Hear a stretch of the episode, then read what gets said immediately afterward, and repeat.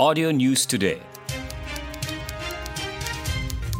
Audio News Today, edisi malam, 6 Ogos 2020. Istana Negeri Sabah menyangkal dakwaan sebuah pertubuhan bukan kerajaan NGO mengaitkan Yang di-Pertuan Negeri Sabah Tun Dr. Juhar Datu Mahirudin menyalahguna kuasa dan rasuah serta menerima imbuhan untuk membubarkan Dewan Undangan Negeri Dun Sabah. Menurut setiausaha sulit kepada Yang di-Pertuan Negeri Sabah, Abinan Asli, dakwaan pengurusi penaja Gerakan Kuasa Rakyat Malaysia, Datuk Zulkarnain Mahdar adalah tidak benar dan tidak berasas serta mengandungi niat yang jahat.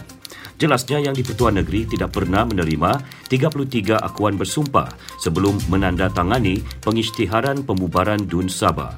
Istana Negeri juga tidak pernah menerima permintaan secara rasmi atau tidak rasmi daripada pihak bekas Ketua Menteri Sabah Tan Sri Musa Aman untuk mengadakan perjumpaan dengan Tun Juhar. Beliau berkata demikian dalam sidang media di Istana Negeri mengenai kenyataan Zulkarnain yang membuat laporan kepada Suruhanjaya Pencegahan Rasuah Malaysia SPRM di Putrajaya semalam mengenai pembubaran Dun Sabah. Sehubungan itu, Tun Juhar mengingatkan rakyat negeri ini agar tidak mudah percaya berita palsu dan tidak mengeluarkan kenyataan yang boleh menggugat keharmonian rakyat. Dua kes baharu COVID-19 yang dilaporkan di Sabah semalam membabitkan seorang wanita dan kanak-kanak warga negara. Menurut Pengarah Kesihatan Negeri Sabah, Datuk Dr. Christina Rundi dalam kenyataannya memaklumkan Kes yang melibatkan seorang kanak-kanak perempuan dari daerah Penampang adalah kes yang telah dirujuk dari klinik kesihatan ke Hospital Wanita dan Kanak-Kanak Sabah. Kanak-kanak itu dikesan positif COVID-19 semasa saringan sebelum prosedur kemasukan wad di hospital berkenaan. Semua kontak serumah dan sekolah telah dikenal pasti serta diminta menjalani saringan COVID-19. Manakala kes di Beluran yang melibatkan seorang wanita pula telah dirujuk dari Hospital Duchess of Kent Sandakan ke Hospital Queen Elizabeth, Kota Kinabalu. Kontak pesakit itu juga telah dikenal pasti dan dikehendaki menjalani saringan COVID-19. Sementara itu, Pengarah Pendidikan Negeri, Dr. Mistrin Radin mengesahkan menerima arahan penutupan sebuah kelas prasekolah di Sekolah Kebangsaan SK Penampang oleh Pejabat Kesihatan Kawasan Penampang selama dua minggu berkuat kuasa semalam. Kerajaan sementara Sabah memutuskan untuk memperketatkan penguatkuasaan prosedur operasi standard SOP di bawah Perintah Kawalan Pergerakan Pemulihan PKPP bagi mengawal penularan COVID-19 susulan statistik kes wabak yang meningkat di negeri ini.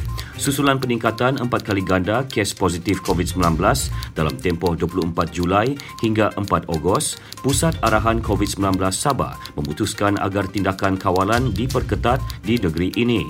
Menurut kenyataan Ketua Menteri, Datuk Seri Panglima Muhammad Syafiee Abdal, kerajaan negeri memandang serius peningkatan kes positif ini dan kuatir penularan pandemik akan terus meningkat sekiranya tindakan kawalan tidak diperketatkan. Selain meningkatkan penguatkuasaan SOP, orang ramai diwajibkan memakai pelitup separuh muka di tempat awam, kerap mencuci tangan menggunakan air dan sabun atau pensanitasi tangan serta sentiasa mengamalkan penjarakan fizikal. Pengusaha premis perniagaan hendaklah menghadkan bilangan pelanggan di dalam premis pada satu-satu masa, memperketat saringan kesihatan di pintu masuk premis dan kerap melaksanakan proses nyakuman. Bilangan kehadiran dalam majlis sosial dan rasmi dihadkan kepada 150 orang bagi tempoh maksimum 3 jam sahaja dan makanan dihidangkan oleh pramu saji atau secara pek. Masyarakat juga dinasihat mengelak semua perjalanan dan aktiviti luar yang tidak perlu. Sehingga kini masih terdapat 1,356 orang menjalani perintah kuarantin selama 14 hari di negeri ini iaitu 946 orang di rumah dan 410 orang di pusat kuarantin di seluruh Sabah. Tegas Pengarah Kesihatan Negeri, Datuk Dr. Christina Rundi, setiap individu yang telah diarah untuk dikuarantin perlu melaksanakan perintah itu dengan penuh tanggungjawab. Mereka yang didapati melanggar perintah kuarantin akan diambil tindakan di bawah Seksyen 24 Akta Pencegahan dan Pengawalan Penyakit Berjangkit 1988 Akta 342. Dalam pada itu, Operasi Bersepadu PKPP, Unit Inspektorat dan Perundangan JKNS bersama agensi-agensi lain telah memeriksa sebanyak 83 premis selasa lalu. Premis yang telah melanggar SOP telah diambil tindakan di bawah Seksyen 18 dalam kurungan 1F Akta 342. Sebanyak empat premis di Lahad Datu diarah tutup iaitu tiga ladang sawit dan satu kedai runcit serta 666 notis kompaun dikeluarkan kerana melanggar SOP. Sementara itu, dua kes baharu kolera direkodkan di Sabah semalam iaitu di Kunak dan Sempurna menjadikan jumlah keseluruhan meningkat kepada 83 iaitu 54 kes bergejala dan 29 lagi tanpa gejala. Setakat ini, daerah Sempurna mencatatkan jumlah kes kolera tertinggi dengan 46 kes diikuti Kota Kinabalu 15, Kunak 9, Beaufort 4, Putatan 3, Kinabatangan 2 dan masing-masing satu kes di Tuaran, Sipitang, Tawau dan Lahad Datu.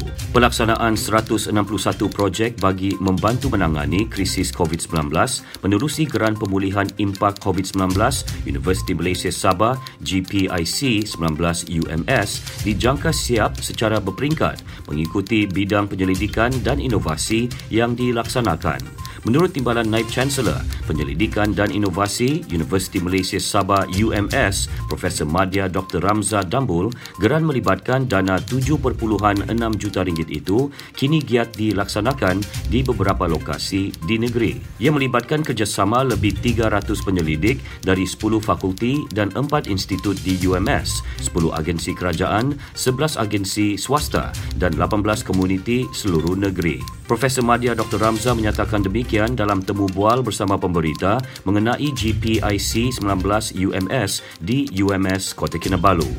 Projek multidisiplin itu melibatkan bidang kesihatan dan perubatan, pertanian, pendidikan, kesejahteraan dan sosial manusia, ekonomi dan pelancongan serta bidang fundamental sains dan alam sekitar. Malaysia prihatin tema sambutan Hari Kebangsaan 2020 dilihat amat bertepatan ketika negara berdepan dengan cabaran pandemik COVID-19.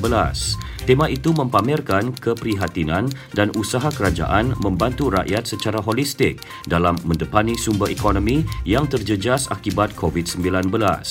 Timbalan Pengarah Pusat Pengurusan Strategik dan Komunikasi Korporat Universiti Malaysia Sabah UMS Dr. Nur Huda Saleh berkata menjadi tanggungjawab kerajaan dalam menyantuni rakyat dalam setiap aspek sebagai tanda terima kasih terhadap sokongan rakyat yang sentiasa bekerjasama memutuskan rantaian COVID-19. Dr. Nur Huda yang juga pensyarah kanan UMS berharap dalam penyemarakan sambutan bulan kebangsaan setiap lapisan masyarakat dapat memanfaatkan kebebasan yang ada ke arah mendukung usaha kerajaan.